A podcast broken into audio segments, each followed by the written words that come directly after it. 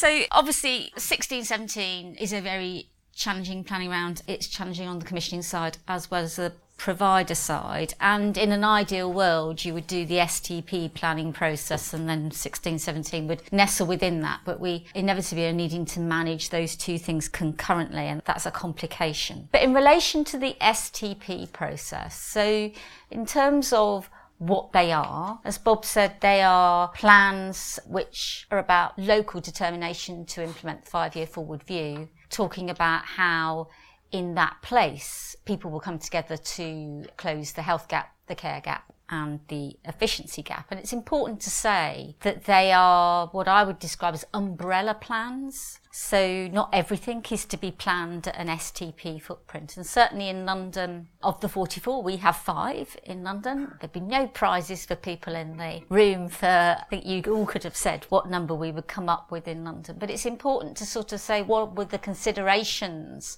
across the country when STP footprints were being formed. And as Bob said, it was left to local determination. But what sorts of things did you need to consider if what you were trying to do is to say success looks like clinical and financial sustainability in 2020-21. So having a footprint that allows you to drive change, that allows you to think about how you have resilience in relation to implementing things like the urgent emergency care review, to be able to move back to place based commissioning not only primary care but also specialised services, and to be able to develop a, a financial strategy and resilience to implement that vision were all important considerations in terms of the where the footprints land. And they are just footprints because none of the plans will be an island to their own, really, because particularly for us in London, if you look at our flows,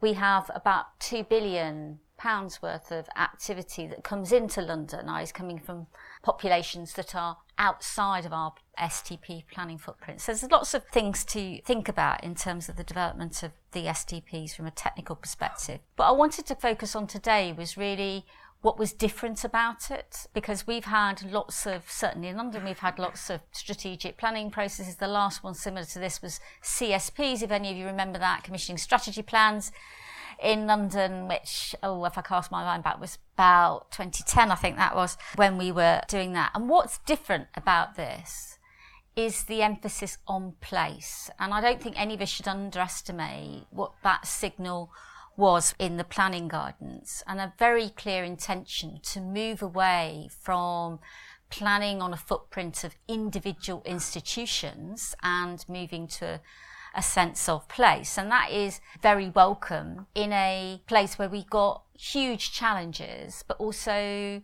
significant fragmentation of the system. And for us in London, we went from six PCT clusters and a health authority to 32 CCGs, 32 health and wellbeing boards, NHS England, HE, NHSI, you can count it up. And, you know, nobody is arguing, and I would not be arguing for any form of reorganisation. We've got far much more to do than to argue for that.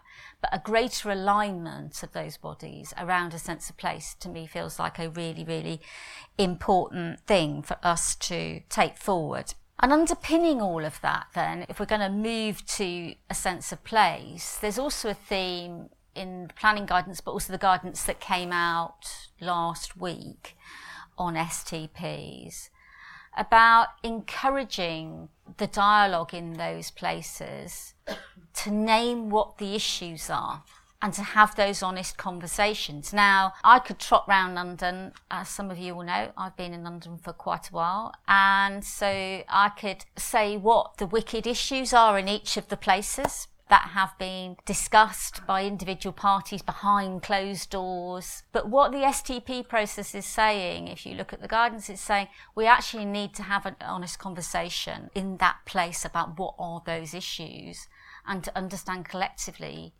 how we're going to finally tackle those because they need to be tackled if we're going to deliver what is promised for 2021.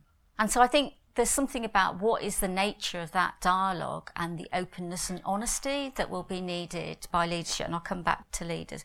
For providers, clearly there are implications in terms of them starting to think through about different forms of collaboration across providers. I'm sure David will say more about that, so I won't touch on that. Other than I can already see across London, certainly in northwest, southeast, north central, different types of dialogue happening with providers about forms of collaboration. So that is happening. It's not something that is waiting to happen as part of the STP process already underway.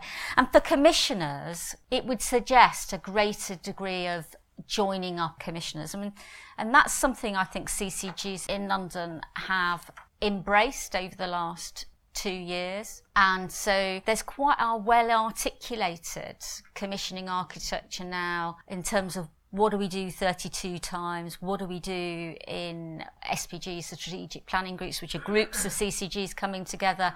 And what do we do wants. And an expression of that is the Healthy London Partnership, which CCGs have formed with the support of NHS England, but also now increasingly with other parties like NHS Improvement, Health Education England, PHE, and importantly, local government and the GLA. And so that will need to develop as those conversations take forward. But we've got the platform for greater collaboration or commissioning. The most significant thing, I think, to make STPs work is the style of leadership and how we move to a different tone of leadership compared to where we have been. What it really, really means to transcend institutional interests and to exceed authority to other parties in order to get to a plan for a place. And one of my observations would be that when we have done really fantastic transformation in London, those conditions have been met. And when I say leadership, I don't only mean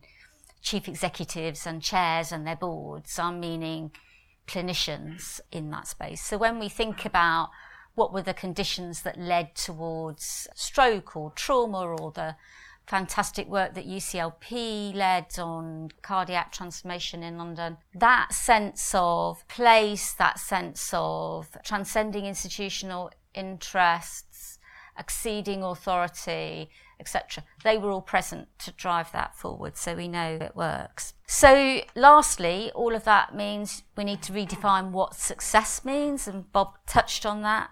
I think that's something we're working through, and I think there are important implications for all of the regulators in terms of how we move forward with the STP process, how we reinforce that sense of place and judge success in relation to what these plans deliver for the populations in that place, as distinct from assessing purely on the success of an individual institution. So.